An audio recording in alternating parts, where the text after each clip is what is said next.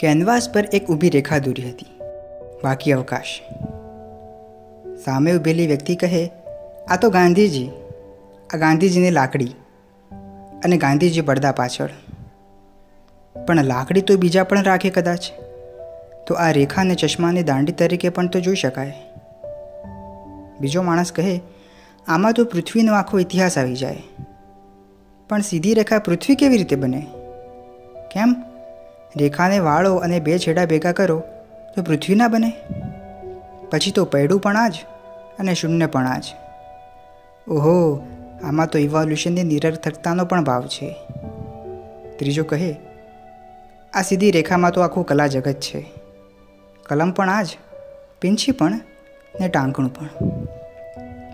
રેખાને તમે વચ્ચેથી જાડી કરો, તો નૃત્ય કરવા તત્પર સ્ત્રી પણ બને.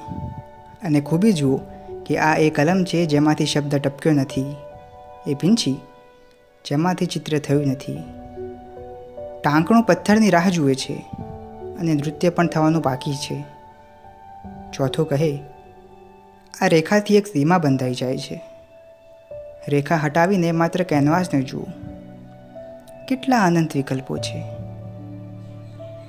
હેમંત શાહ